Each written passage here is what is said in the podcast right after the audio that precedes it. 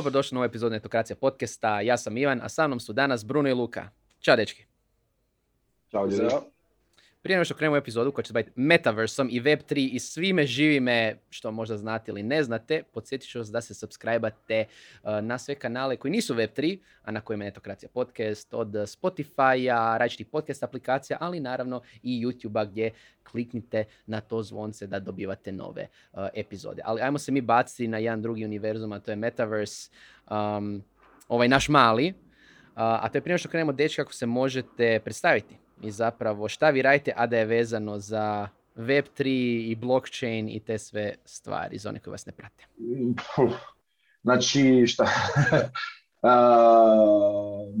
a u principu, već sam dosta dugo u, u, u, u blockchainu, kriptu, Web3 i uh, radim hrpu stvari.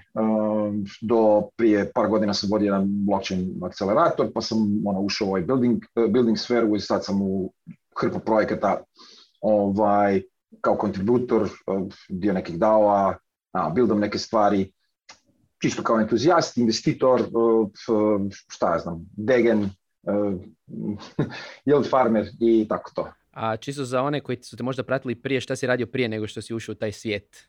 Ove, ove normalne stvari. Sličnu stvar samo s druge strane ograde, znači mm, sam startupe kad sam bio jako mali, nikad nisam ništa znao Imam sam malo, ovaj, kad sam odrastao, pa sam radio u jednoj velikoj korporaciji, pa me ta velika korporacija odila na, na drugi, drugu stvar, pa sam vodio akcelerator, investirao u startupe, vodio Hub 385, a, ima ne, hrpu, hrpu stvari. u principu, uglavnom oko startup svijeta sam se držao, ovaj, ono, i to se nastavilo. Znači, i veoma slične stvari radim sad ko što sam radio prije, samo je sad malo je etos drugačiji, tehnologija i, i, i, i tako, i žargon. I među osim bio si prvi hrvatski full-time community manager, molim lijepo, mislim da je to je. Mm, da, to je bilo davno better forget, better forget. da. Bruno, ti? Pa ja sam skočio iz Web 2 voda uh, kao web developer uh, iz 2015. u Ethereum, pa onda sam radio edukaciju neko vrijeme, uh, organizirao par konferencija, držao i Fiat to Crypto on-ramp, um, neko kratko vrijeme. I onda sam radio za Status koji je kripto firma. Nekih godinu i nešto radili smo na Ethereum 2.0 klijentu koji se zove Nimbus. I kasnije nakon toga su me poučali u Web3 Foundationu.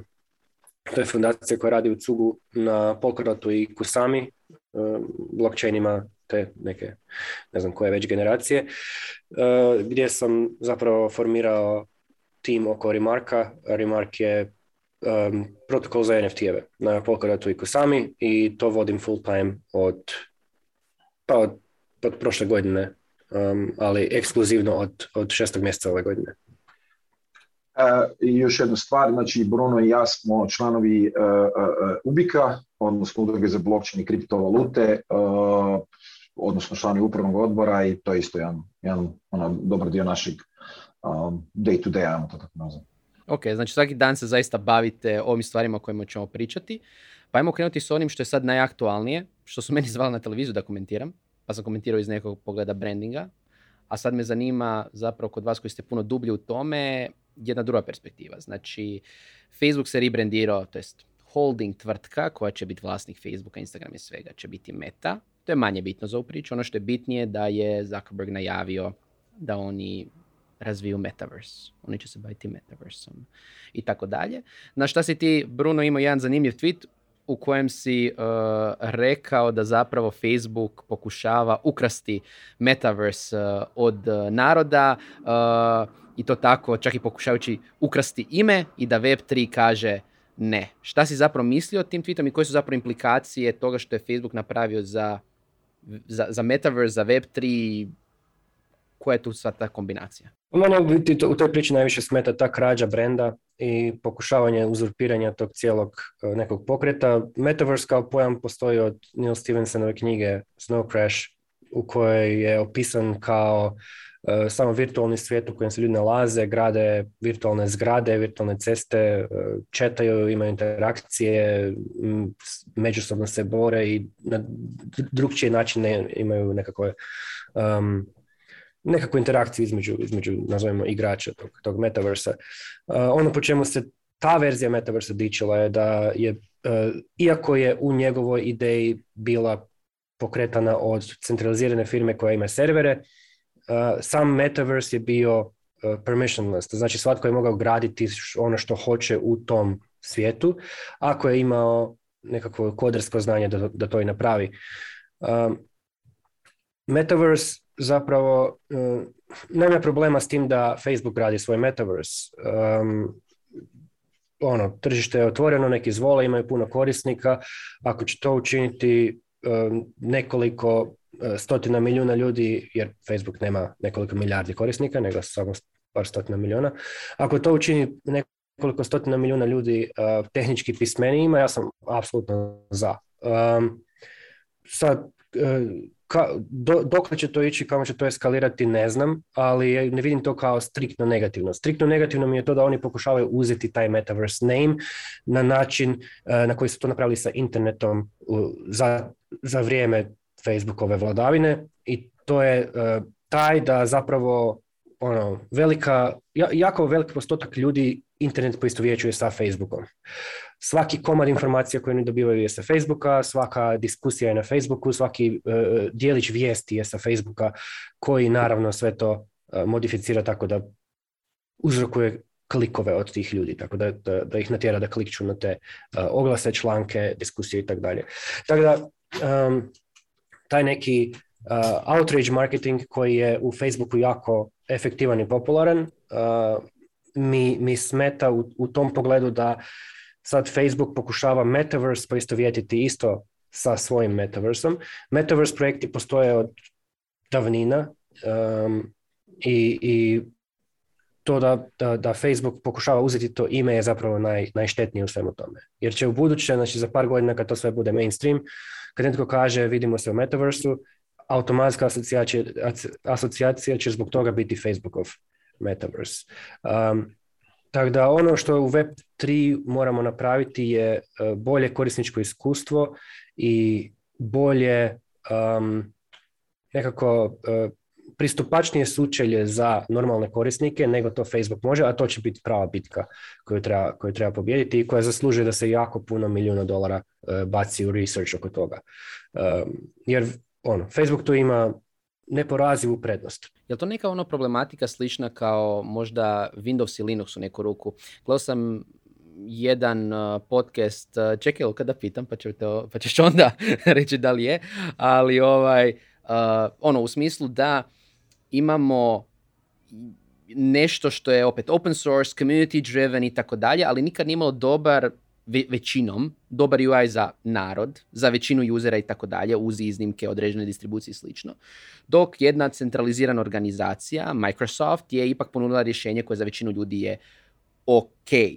Da je to ta problematika onda koja se rješava. I što znači dobro sučelje za metaverse po vama? Šta, šta to znači? Šta korisnik mo- treba očekivati, može očekivati? Da je to novi VR headset? Ja bih samo malo redefinirao što znači Metaverse uh u Web3 znači. Metaverse koji Facebook gura je taj virtual reality svijet u kojem ti staviš neke naočale i, i, i uđeš u taj virtual reality world i tu radiš neke akcije. Šta je Microsoft kaže to će biti, radit ćemo na Excelu o, i na pojma Word unutar Metaversa, dok Metaverse u Web3 o, ono, pojmovniku znači nešto sasvim drugačije. Znači Metaverse je u stvari hrpa spojnih svemira koji, svemira, nemam pojma, svjetova koji interaktiraju jedni s drugima uz pomoć tokena. I tokeni su ti, ko, znači taj power, power tool koji Facebook nema i neće imati još neko vrijeme, e, za koje mislim da će biti taj ono, deciding factor. User experience je naravno iznimno bitan, jer većina ono normalnih ljudi trenutno ne može uh, onako naj, najefikasnije se onboardat uh, u, u kripto, u tokene, u taj drugi metaverse. Um, ali to će veoma brzo ono u sljedećih godinu, dvije će se vrlo vjerojatno promijeniti.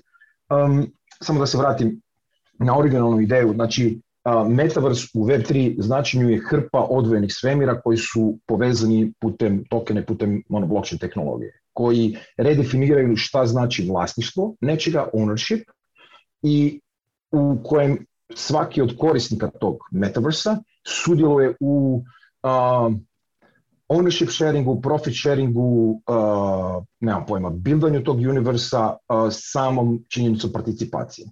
Uh, ne znam se to ono objasni dovoljno plastično, u principu ono što Facebook kaže Metaverse je proizvod, evo ga, mi smo ono napravili proizvod, što Web3 Metaverse kaže evo naš prijedlog nekog proizvoda uh, i evo redefinicija vlasništva tog proizvoda, protokola, čega god već, uh, vi možete zaraditi na tome, znači tako što radite, tako što budete samo korisnici, tako što kontributate, znači ono, sudjelujete u razvoju e, svega toga i to je recimo taj pravi metaverse o kojem trenutno pričamo. Mm, to, to, si, to si dobro objasnio što se tiče open metaversa, ali uh, metaverse kao takav trebamo moći definirati. Sad je već počelo izlaziti puno članaka od anti-metaverse ekipe koja je ista kao i anti-NFT ekipa, koja je ista kao anti-kripto ekipa, sve to isti ljudi, uh, koji tvrde da metaverse već dugo postoji i da je internet zapravo jednako metaverse.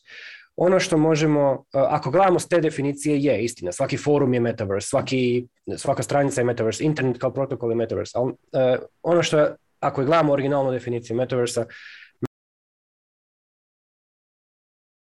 u kojem pojedinac kao osoba ima neki, neku kanoničnu vizualnu reprezentaciju svog avatara. To je metaverse. Da li je to closed metaverse od Facebooka, open metaverse od Decentralanda i sličnih, koji isto nije uh, toliko open jer treba njihove servere, uh, ili nešto kompletno treće, nije bitno. Bitno je da je vizualna reprezentacija osobe u tom metaversu, prema, ako idemo prema toj originalnoj definiciji, ako želimo biti pošteni prema toj originalnoj definiciji. Jer ako ne idemo prema tome, onda je Reddit Metaverse, jer tamo imamo username i karmu i tokene. Um, forumi sa upvotovima su Metaverse. Ne? Uh, Minecraft koji nije uopće Web3 kompatibilan, to jest je u neku ruku sad kako eksperimentiramo s tim, ali um, Minecraft koji podržava spajanje na isti server od iste osobe i kolektivnu gradnju struktura u toj igri je isto onda u tom smislu Metaverse. Znači trebamo biti, treba nam biti jasno što je točno Metaverse. Um, Metaverse je samo neko virtualno okruženje gdje imamo vizualnu reprezentaciju osobe. Uh, a sad sve drugo... Ne mora biti, koje ne mora biti 3D, odnosno... Koje ne mora biti uopće 3D. Bitno je da je vizualna reprezentacija nekakve vrste i bitno je da ti ljudi mogu biti um, svjesni prisutnosti drugih ljudi. To je Metaverse. To znači da je to nekakva uh, mirror kopija stvarnog svijeta gdje mi se možemo kretati okolo i, i imati interakcije sa svijetom i sa drugim ljudima, samo što imamo virtualne kopije tih tih aseta. E sad imamo open metaverse gdje je do, dozvoljeno um, svima gradnja svega, ali možda ima neku cenzuru, možda ima moderatore. Onda imamo decentralizirani metaverse gdje nema cenzure i nema moderatora. Onda imamo, ali je možda centraliziran na nekim serverima. Ako ti serveri padnu, nema više metaversa. Onda imamo decentralizirani metaverse koji možda ima moderatore, ali ima decentralizirane servere pa ne može pasti.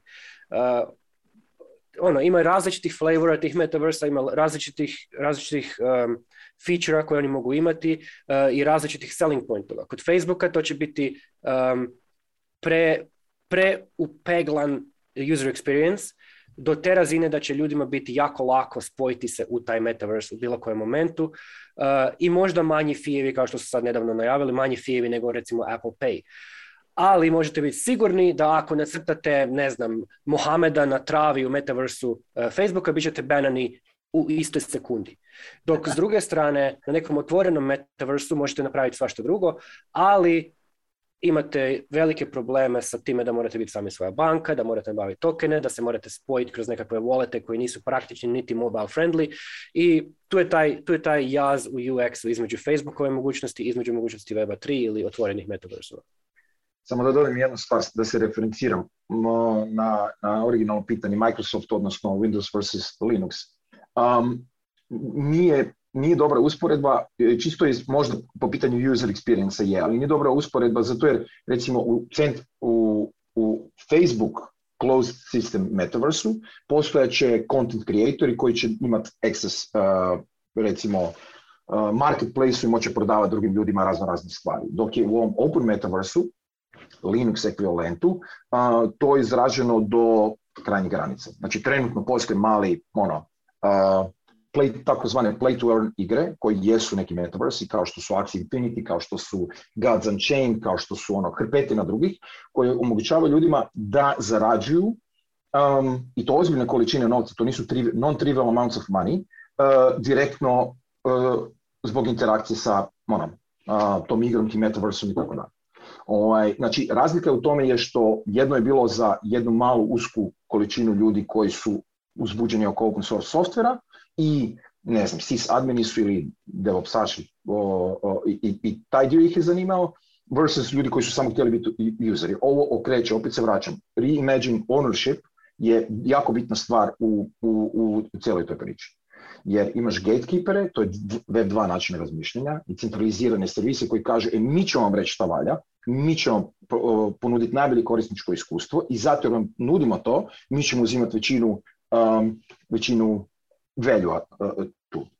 I to je recimo distinkcija između Microsofta, odnosno 90-ih 2000-ih i Linuxa 90-ih i 2000-ih.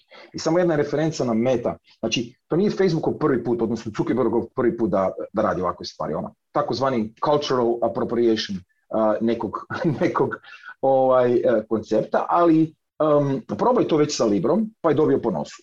Ovaj, I recimo, ja mislim da je taj, recimo, token economics, odnosno ono, token iznimno bitan za taj open metaverse, a općenito za metaverse kao takav. Jer um, Second Life, sjećamo se svi Second Life, koji je bio prije skoro 15 godina kad je izašao. On je bio, znači, on je imao kompletnu, ozbiljnu ekonomiju unutar, uh, unutar svog nekog uh, internog metaversa i on je bio dobrim dijelom uh, zaslužan za inicijalnu popularizaciju bitcoina, kriptovaluta i tako dalje, jer je bio jedini način za uh, vađenje tog virtualnog value u real life value. I tu je recimo stvar koja Facebook dosta ograničava, jer oni su ogromna organizacija koja postoji u praktički svim zemljama ovog svijeta i to je u, isto vrijeme krpetina regulatora s kojima se mora comply, dok je Open Metaverse Open Metaverse postoji u nekom eteru uh, i complya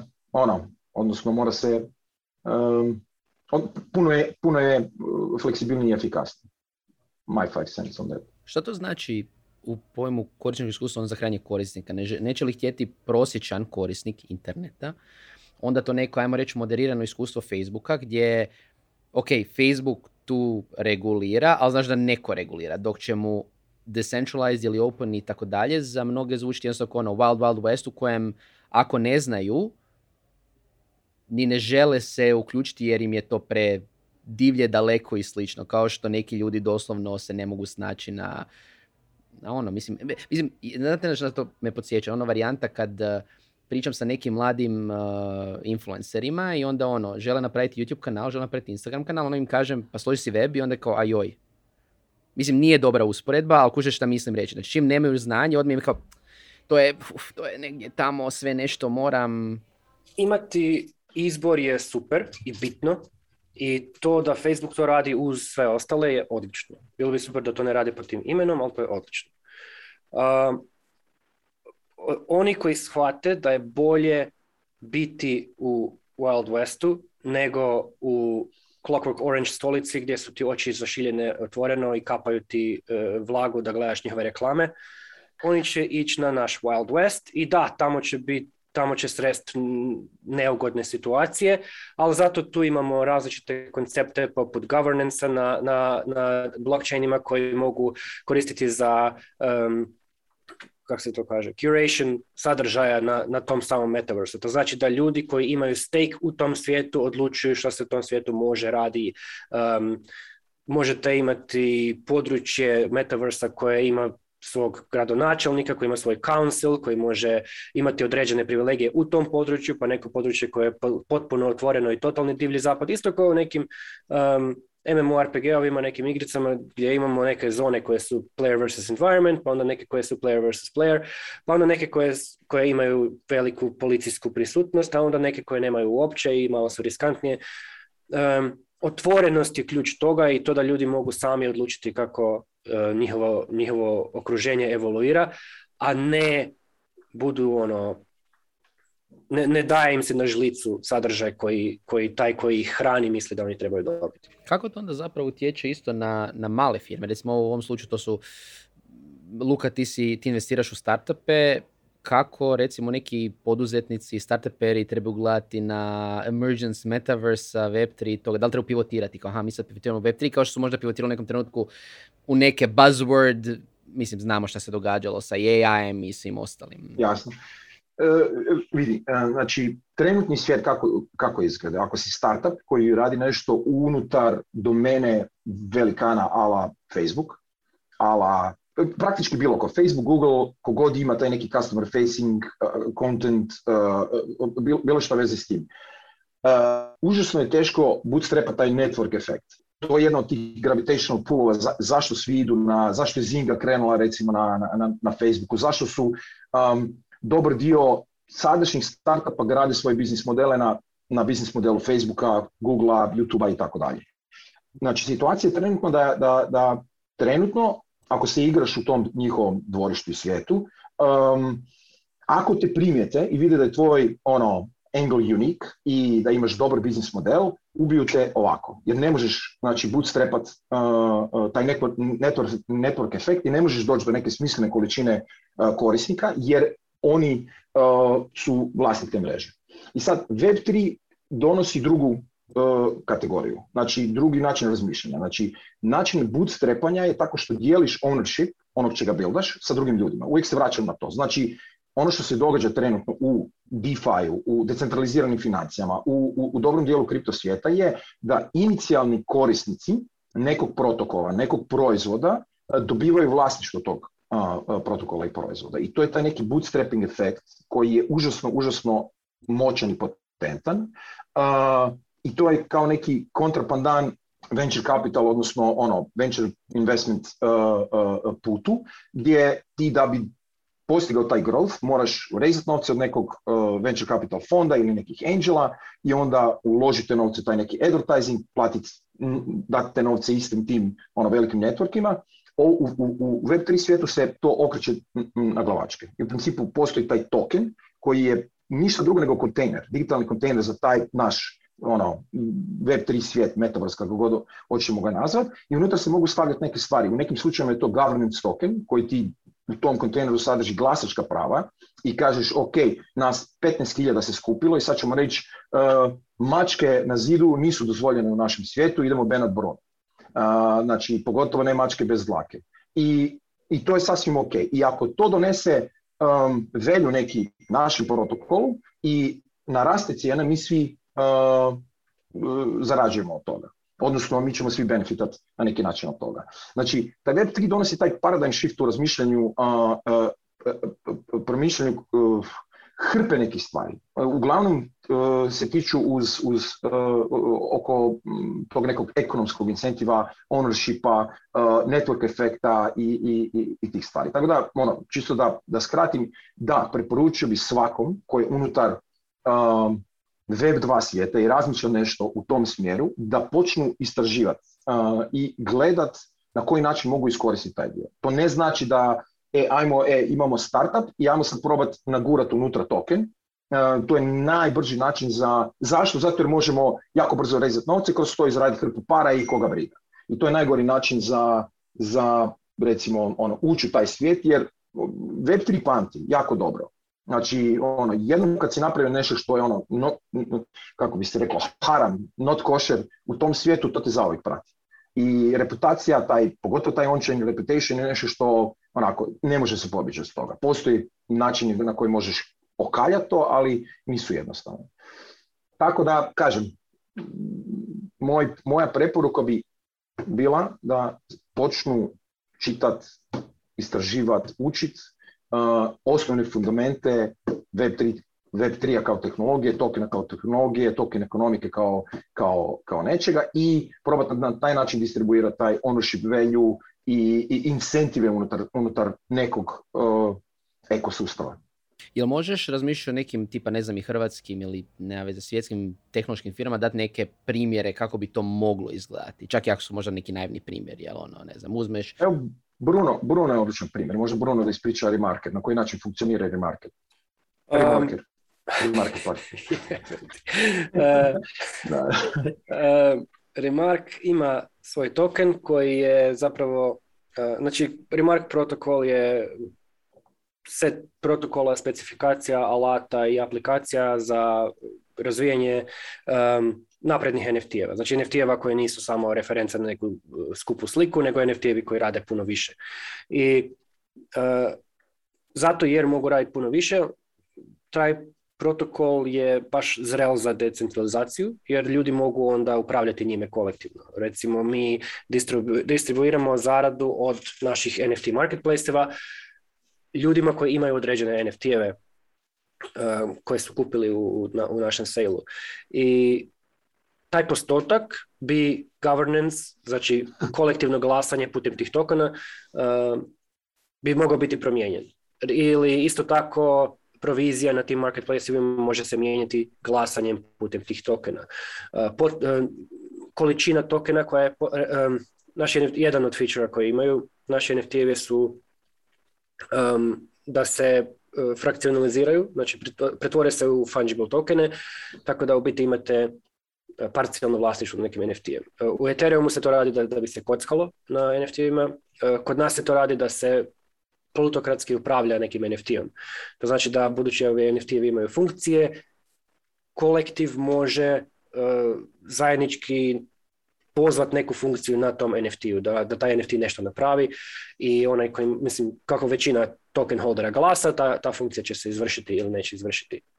Uh, da bi se NFT pretvorio u te fungible tokene, treba se staviti depozit remark tokena, da se, pre, da se spriječi spam uh, tih tokena i recimo token holderi mogu glasati opet koliko taj depozit mora biti. Znači svi ti parametri mreže se daju modificirati putem glasanja kroz tokene, plus kad, kad launchamo svoj metaverse uh, u 2022. Uh, parametri tog svijeta će isto biti um, governable preko tog tokena. Tako da tu ima neke, neke potrebe, nekog smisla. Mi smo recimo token nismo prodavali, uh, mi smo ga fair dropali um, na sve koji su kupili naše NFT-eve. To znači da ako su kupili NFT-eve, dobili su tokene samo tako. I Zašto to, to nije, bilo, učinili? nije, nije bio način ono, fundraisinga, nego je čisto bio način decentraliziranja, decentraliziranja protokola. A znate što je, kod, kod, generalno kad gledamo i ovih svih diskusija oko Metaversa i sad o Web3 i tako dalje, mene i dalje tako nervira što je sve, čak kad pokušavate objasniti, i ja isto pokušavam i slušati podcastove, čitati, Luka zna što linkove cijelo vrijeme, i sve toliko dalje abstraktno, i imam osjećaj da, bar, bar za mene, ali znam za još neke ljude koje znam, da ono toliko je abstraktno da je teško uopće krenuti konkretno raditi nešto u tome. Koji je po vama neki prvi korak koji je napraviti? Ili je to isto koje ono, a, kupi malo kripta pa ćeš početi se baviti kriptom? To to. Znači, e, većina, ono, postoji od, ono, ja sam kriptu dosta dugo i uvijek postoji taj, ono, od, od, od 2013. postoji taj came in for the profit, stay for the tech. Uh, I tek, znači, došao sam zbog para koji slušam oko sebe da svi zarađuju, došao sam, ali on sam shvatio, ok, ovo je nešto novo, nešto fenomenalno, potencijalno užasno distributivno i ostaću tu, sad znam kako zaraditi novac na tome i ono, e, ostajem tu. I sve kreće tim prvim korakom. Otvoriti wallet, razumjeti na koji način funkcionira, šta znači ako izgubiš mnemonik ili seed phrase ili private key, šta znači ako ga daš nekom drugom, šta znači poslat token, uh, primiti token, uh, kupiti NFT, staviti uh, nemam pojma, JPEG od NFT-a kao svoj ono, profile picture, šta znači to za identitet, pa onda gated communities, imaš NFT, pa možeš ući u neki pravi Discord, ne znam, možeš glasati s njim i tako dalje. Znači, prvi korak je uvijek težak, u, u bilo čemu.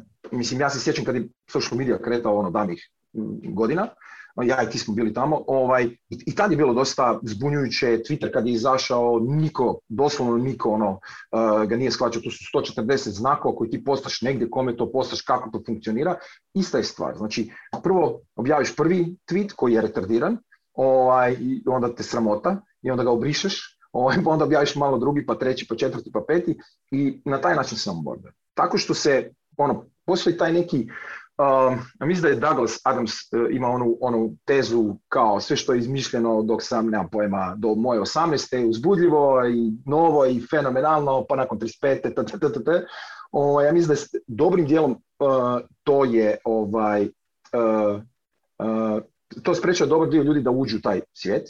User experience je loš, ali isto tako je bio loš u, nemam pojma, web experience 90-ih i na pojmo mobile experience 2010-ih i tako dalje i svejedno su ljudi ono masivno ulazili. Zato mm, ono, tu postoji neki velju koji nije očit na prvi pogled i oni prvi ljudi koji uđu i, i, i počnu to ovaj, uh, kužiti, koristiti za svoj neki benefit, um, vide ovi ostali ljudi i, i to je neki network, network efekt. Znači, moj savjet svima je probat početi čitati o tome, slušati podcaste, gledat neke stvari, ali u paraleli otvoriti volet, ne jedan nego koliko god, staviti neke novce, jer jednom kad postoji neki skin in the game, stvari postoji manje abstraktne i postoji veoma konkretne i veoma ono, plastične.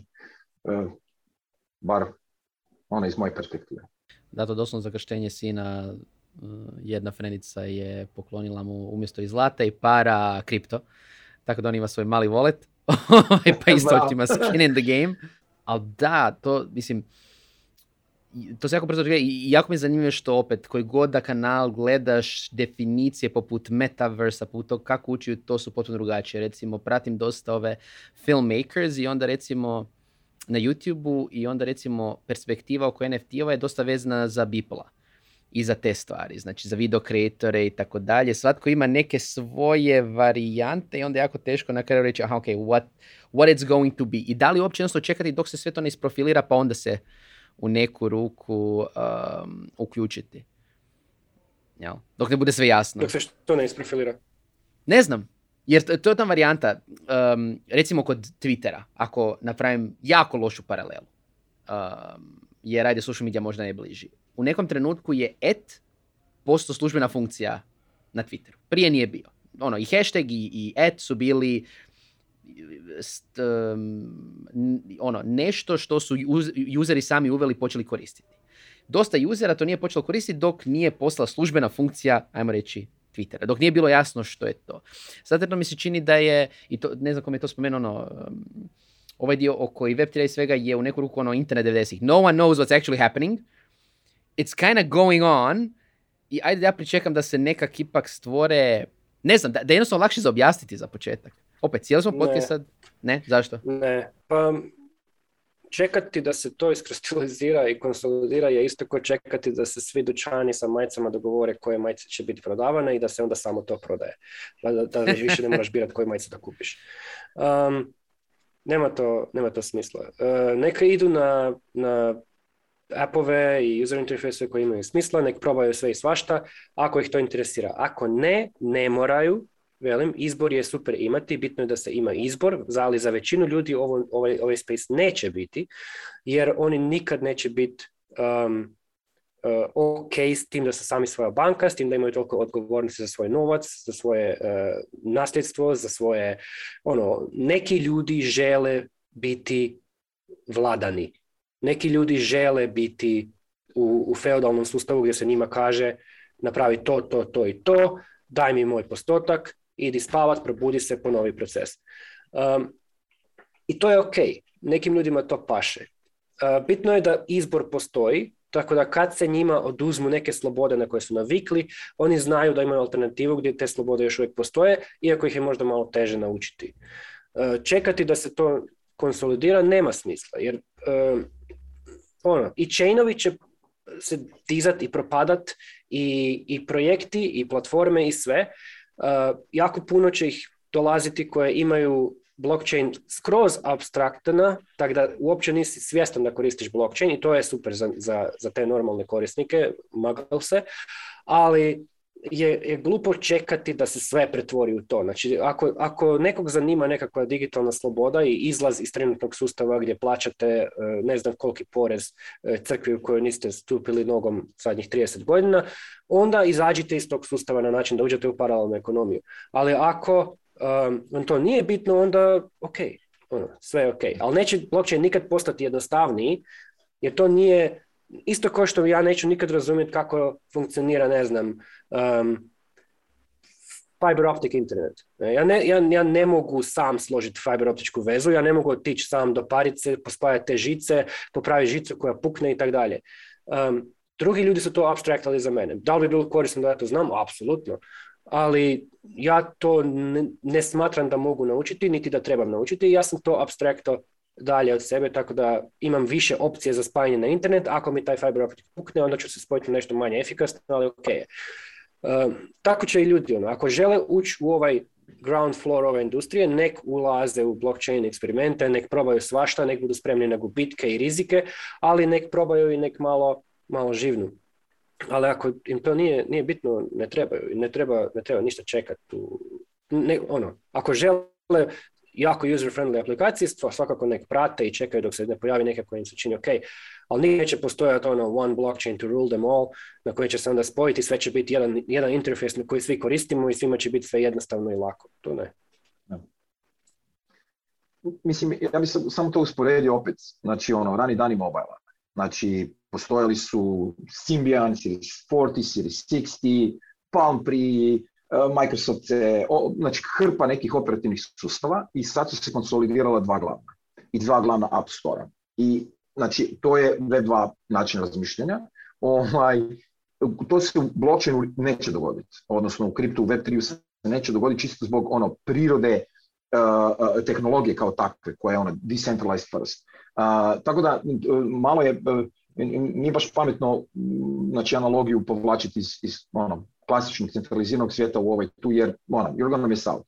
Ali isto ovo što, što Bruno kaže, znači nije, ovo doslovno nije za svakog. Ovo ponosi, donosi sa svom hrpu osobne odgovornosti, koja je prilično teška za veliku većinu ljudi. Ovaj, ljudi to ne žele. Ja ne želim recimo ono, ja imam onako par starijih ljudi s kojima se ono, šta ja znam, znam već stotinu godina, ja im služim kao korisnička podrška, oni redovno dva put godišnje zaborave password i ono, ne znaju ga i onda me zovu kako to resetirati. Znači, to ako mi se dogodi u, u ovom svijetu, sva životna ušteđevina je izgubljena, doviđenja. Znači, ono, sve za što su radili, crnčili čitav život je gon.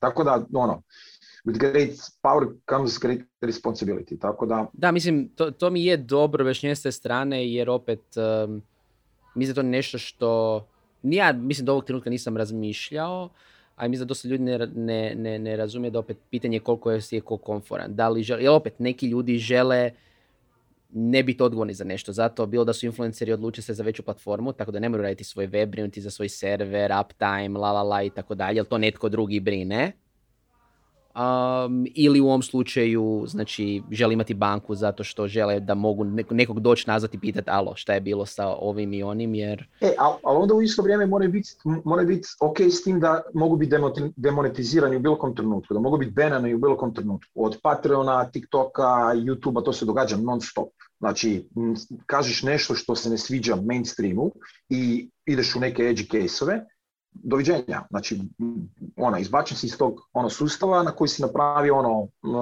ozbiljan biznis i potrošio, ono, imaš ogroman sunk cost u, u, u, tome, to je isto sasvim, ono, sastavni dio te igre. Znači, i jedno i druga stvar su sasvim ok. A recite, ok, netko je, sada sluša, i netokracijni slušatelji su od developera do ljudi digitalnog marketa i tako dalje, da li da bi mogao sudjelovati u toj paralelnoj ekonomiji, sudjelovati u metaversu, biti u Web3 aktivan, da li treba, trebaš imati određeno tehničko, baš konkretno znanje za ove našu ekipu koja nije, gle, nisu devovi, nisu nikad, ne znam, karikiram, napisali nešto HTML-a, bave se webom, imaju karijeru negdje u IT-u, ovo mi sve zanimljivo, ali se pitaju, wait, do I need, have, do, do I need to have technical know-how to get into this? Šta vi mislite?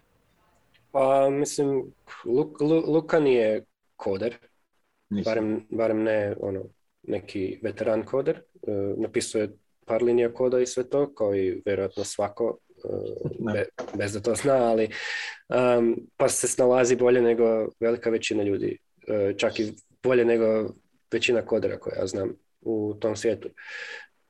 Biti tehnički kompetentan, dobro, ima tu više razine. Ja mislim da je tu puno bitnija nekakva um, financijska higijena, nego tehnička kompetencija. Znat da um, neki basic opsec uh, u ljudi. To znači da budu svjesni da ne ostavljaju svoj seed phrase od walleta na kompjuteru na kojem ga koriste. Um, da ga ne ostavljaju na papiriću na stolu gdje ga svi mogu vidjeti, da ga ne zalijepe na monitor. Uh, da, da nemaju odključen mobitel ako imaju odključen wallet na tom istom mobitelu gdje drže neki kripto. osnovne stvari na koje ne razmišljate puno kad imate nekakvu bankarsku aplikaciju jer ona i ima limite na, na izvlačenje novca i možete se puniti nekome ako vas neka opljačka. Kod kripta to, to nikad nije prošlo. Policija nije nikad od, od kad kripto postoji uhvatila nikoga koji je ukrao ni jedan uh, iznos u, u kriptovalutama. Um, nikakav kripto nije vraćen ljudima koji je ukraden to se ne dešava. Tako da uh, treba biti svjestan te neke financijske higijene i te neke sigurnosne higijene, paziti na, na volete, paziti na to i, i naravno imati nekakvu um, vupeža za, za držati svoje, uh, svoja sredstva samo svojima um, jer velim, ako se to izgubi, ono je izgubljeno skroz. A lako ste i zakopati u nekakve ono, e, protokole gdje se jako brzo izgube novci, okrene se ono, sat vremena i ode na nulu. Um, ili, ne znam, zaglavite s novcem u nekoj platformi poput um, Ethereuma gdje imate dobre, relativno dobre prihode ako gledate godinu dana unaprijed, ali onda poželite izvaditi to van i nemate dovoljno etera za izvaditi zbog gas fijeva ili nešto slično. I ljudi se zakopaju, paničare, poklikaju na brzinu, prodaju ispod cijene i tako dalje. I tako se gube novci. Sa nestrpljenjem, sa nesigurnošću, sa strahom. Treba biti ono, miran i samouvjeren, a to se dobiva jedino tako da u to ulazite sa novcem koji ste spremni izgubiti. Ja bih dodao samo jednu stvar, je, znači tehničko znanje je donekle bitno jer znači bilo bi dobro razumjeti fundamentalno, ono u osnovi razumjeti uh, uh, uh, osnovne principe funkcioniranja blockchaina, tokena, um, djelomično kriptografije, na koji način funkcionira privatni ključ, javni ključ, na koji način se šalju, šta je to u stvari blockchain, šta je NFT, šta je remarker, na koji način, ono, šta je taj neki utility, Um, I to su sve neke stvari koje se mogu doslovno ono, malo volje i otvorenog uma, uh, hrpa sati uh, ono, uložena u to jednostavno, ono, doslovno jednostavno odmor. Ja vidim sve više i više um, s jedne strane klinaca, znači klinaca ono tipa 17, 18, 19, uh, i s druge strane starih ljudi, ono tipa 60 plus, koji imaju volje, vjerojatno ima veze sa ono viškom vremena odnosno ono, abundance of time, uh, koji se umorde na taj način. Klinci zbog igara, nemam pojma, neko im je rekao da može zaraditi hrpu para, a skupljajući airdropove okolo. Ili uh, s jedne strane, s druge strane, um, ono, kod starih ljudi, oni su još uvijek sjećaju onog starog sustava gdje su, nemam pojma, gdje još uvijek ono, hiper, galopirajuća hiperinflacija za vrijeme ono, 80-ih i 90-ih ono, bivših državi je vividan pojam. Izgubili su hrpu novaca u Ljubljanskoj banci i hrpu nekih stvari koje, koje ono, današnje generacije, naše generacije se ne sjećamo toliko, odnosno su nam neki ono, lore, više ono, neki urbani mit koji baba priča uh, kad je dosadno. Um, tako da, ono, to je stvar koja se događa svakodnevno i ono što sam primijetio, ovaj, ovaj ono, middle, uh, middle dio, uh, malo lega za tim. Uh, I ne znam iz kojeg razloga, odnosno još uvijek nisam zaključio zašto, ali mislim da je ono, djelomično taj ono strah od novog. Jer sve što znaju taj Web 2 svijet, ovaj Web 3 je totalno čudan, weird i nemam pojma, tamo su, ljudi izgledaju kao retardijer, imaju neke, nemam pojma, majmune na profilnim fotkama, koriste neki čudan jezik, NGMI, GM i, i, takve stvari i onda ih to malo, malo zastrašuje. I onda s druge strane vide tradere, znači ljudi koji zarađuju ono, ili pričaju da zarađuju hrpu para, e, kupio sam Bitcoin na 800 dolara i sad sam milijarder vozim, nema pojma, šta ja znam, uh, Lambo ili R8, ovaj, i onda se do, ono, događa taj neki rift. Uh, tako da... Jako je teško snaći se u tome kad tek ulazite, pogotovo ako je u, neko, u nekom, nekoj neposrednoj blizini do bola izreklamiran uh, neki projekt koji možda nije legitiman. Um, Kako vi procjenjujete da je, da je neki projekt legitiman? Evo, to je dobro To, to imam dosta konverzacije s Lukom, ak tipa, ono, kad, kad nešto vidimo pošaljem Luka kao, ej, je ovo legit, ali recimo vama, kao ljudima koji su full deep u tome, po čemu procjenjujete da li je nešto legit ili nije? Ovo pitanje reputacije, što se Luka već spominjao i to. Pa tim iza toga, tehnologija na kojoj se gradi, um, selling point, unique selling point uh, projekta, uh, prednost na drugim projektima slične vrste. Recimo po tim metrikama Revuto faila u svim, u svim skorovima. Um, isto koji Blokademija, na primjer.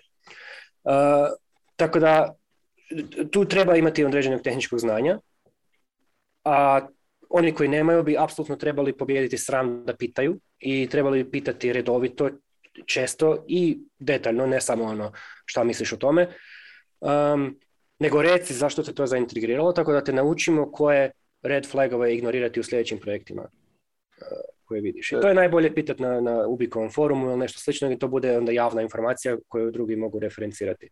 Um, da. Samo bi dodao, znači, na isti, na isti način kao i analiza bilo kojeg drugog startupa. Uh, non, non blockchain startupa. Gledaš doslovno te stvari. Šta je neko radio prije, da li je tehnološki to moguće, u kojem roku je moguće, da li, razumiješ, koliko, um, koliko se novaca traži, za šta će se to potrošiti. Hrpa tih nekih stvari vezane direktno uz to. I sad, dobra stvar u tome je, znači, uh, demokratizacija tog nekog investment investment svijeta gdje bilo ko može uložiti u to, to je fenomenalna stvar if you ask me, jer ne treba, ono, ne, određenom dijelu ljudi ne treba gatekeeper.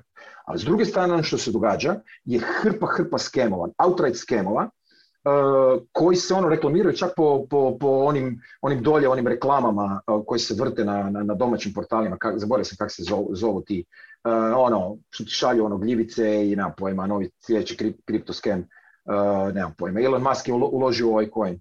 Um, imamo dosta, pogotovo u Ubiku, imamo dosta upita od ljudi ono koji, koji su uložili, ne uložili, nego izgubili ozbiljnu količinu novaca i koji nam se onda javljaju, ljudi pomozite mi, evo nekome je skemao. Um, samo zato jer ono, imaju taj neki ono, šta ja znam, grid, grid element u, u, u cijeloj toj priči. Znači, um, e, ono, modus operandi tu bi trebao biti upravo to. Priča s nekim ko razumije. Priča s nekim ko zaista fundamentalno razumije tehnologiju, ima nekog iskustva tu, radi se neke stvari u, u, u, u cijeloj toj priči i razumije taj lore. To ti je ono, pa nam tome nećeš ići, nemam pojma, i ovi travaru da te operira, uh, operira bubrege, nego moraš ići kod ono, primariusa, doktora, uh, kirurga koji zna šta radi. Jer ono, u jednom slučaju ćeš dobiti sepsu ili ćeš ostati bez bubrega, u drugom slučaju ćeš možda ono, proći e, kako spada. Tako da, ono, to je ono. E, mi imamo kraticu do your own research, DYOR. Znači, uvijek, uvijek radiš ono, fundamental research šta se tu radi. I ako ideš, ono, ako te povuče pohlepa, znaš da ćeš dobiti po nosu. Kad Čak i ono super iskusni ljudi sa hrpom, ono, hrpom novca zarađenim na, na, na, na, u ovom ono, marketu, znaju dobiti po nosu i to ozbiljno onako da, da im se plaće. da, mislim, svi, svi ovdje. Ovaj, da li nekad onda i vi patite od ono imposter sindroma, ono u smislu kao da, kao toliko se dugo tome, ali u nekom trenutku kao ona god damn it, ni ja ne znam sve što bi trebao možda za, za, za ovo. Nikad ne znaš sve. Mislim, ovaj space je iz tjedna u tjedan toliko različit da, da odem na godišnji i trebam provesti dva mjeseca samo da catch upam. Um, to je, ne, nikad ne znaš sve. Znaš, ako znaš fundamentals, onda možeš derivirati nekako znanje o svemu što se gradi na tim fundamentalsima, ali baš ono da sve kužiš, ne, ne, apsolutno. Bilo je, bilo je period prošle godine gdje sam aktivno sudjelovao u svim DeFi projektima na koje sam naišao.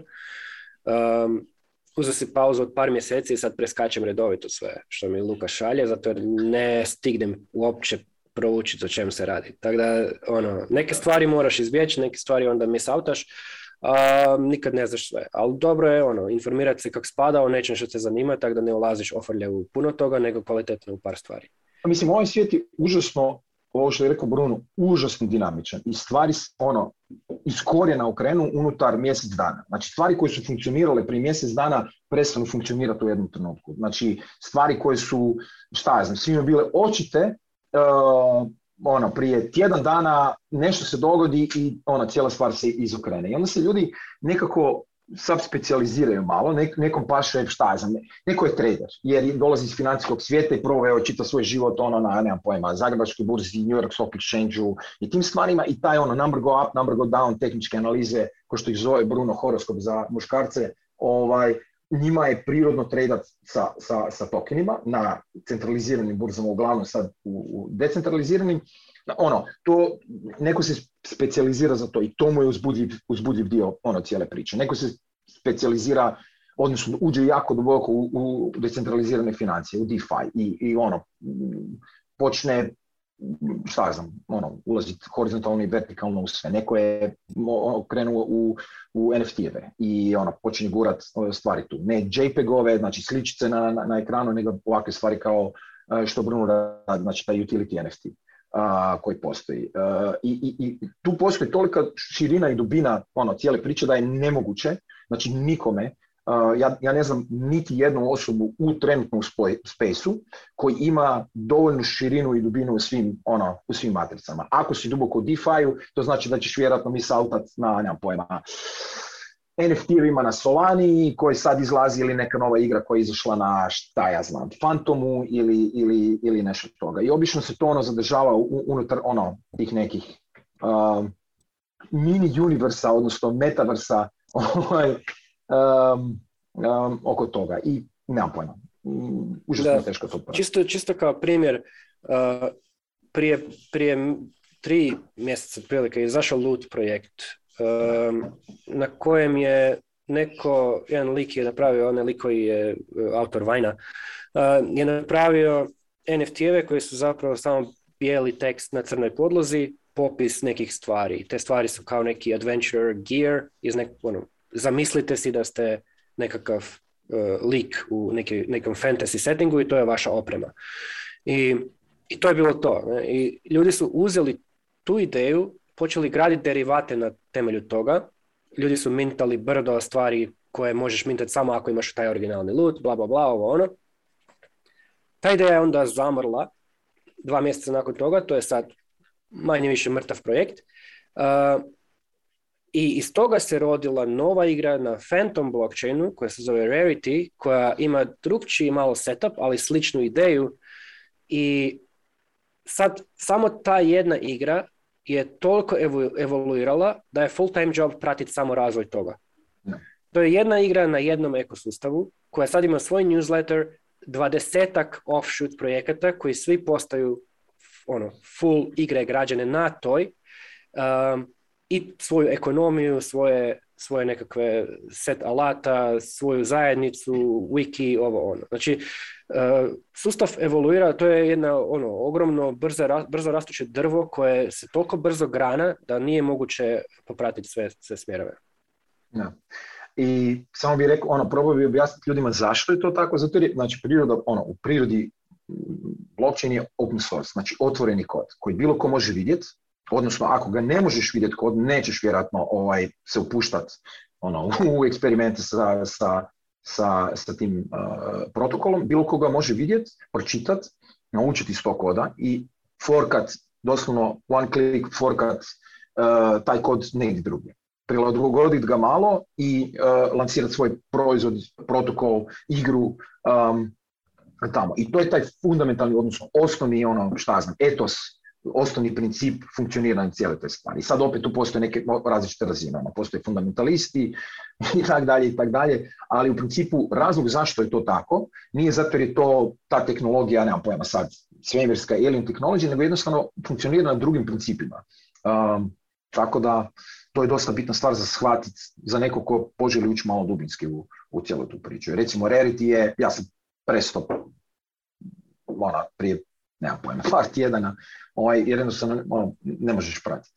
Došao je Geist, došao je nešto novo, skočio si u to, pa te to malo odvuklo i tako. Ali mislim da ovo što si rekao zapravo jako dobro, to je baš to, sve su to drugačiji principi i u biti kad sam slušao podcast koji mi ti poslao, to je Bankless epizoda baš na temu Metaversa, najzanimljivije je bilo zapravo kad su počeli pričati o nekim sociološkim implikacijama i u biti ono, uh, nekim konceptima koje ja znam sa studija, ja sam studirao sociologiju, je bilo kao a da zaista tehnologija nije ta poanta, nego premise na koje se radi, načini razmišljanja što je ljudima nekad teško prihvatiti jednostavno, jer si u nekom rollercoasteru tehnološkom svijetu gdje, aha, dolazi nova tehnologija, ali sve funkcionira na vrlo sličan način. Do sad i onda se dolazi nešto što mijenja potpuno način razmišljanja o tome kako funkcionira svijet što te totalno makne. I plus ovo što smo sve rekli, znači od toga da postoje to na skemova, moraš, rekli ste, treba biti spreman, uh, na, na, spreman izgubiti ono što ste uložili, to je da imate, da ono što ste uložili ste spremni izgubiti. Uh, dobro je to što Facebook ima svoj metaverse u smislu da postoji izbor, netko će htjeti, netko neće, to je u redu. Uh, it's ok biti specijaliziran, specijaliziran za nešto, ali ne možeš pratiti sve. I još što se zadnje rekli, sve se toliko brzo mijenja da imam osjećaj da ćemo morati napraviti još jednu epizodu Netokracija podcasta jako, jako brzo ili napraviti cijeli novi podcast. Samo da mene updateate o tome šta se događa da ja mogu updateati dalje. I valjda ćemo biti svi updateni u nekom trenutku. U svakom slučaju hvala vam što ste bili gosti Netokracija podcasta i nadam se uveli nas u svijet Metaversa. dragi gledatelji i slušatelji, ako imate bilo kakvih pitanja, slobodno postavite u komentarima. Ili na Twitteru, I guess, dečkima, jel Twitter je, čini mi se, društvena mreža za ovu priču, neaktivnija što je super. a do tada... Da, a do tada subscribe se na Web 2.0 alate poput YouTube-a, Spotify-a i svih mogućih podcast aplikacija. Da, pratite Netokracija podcast i pratite ovakve teme. Čujemo se u sljedećoj epizodi Netokracija podcasta. Ćao! Vidimo se u Metaversu.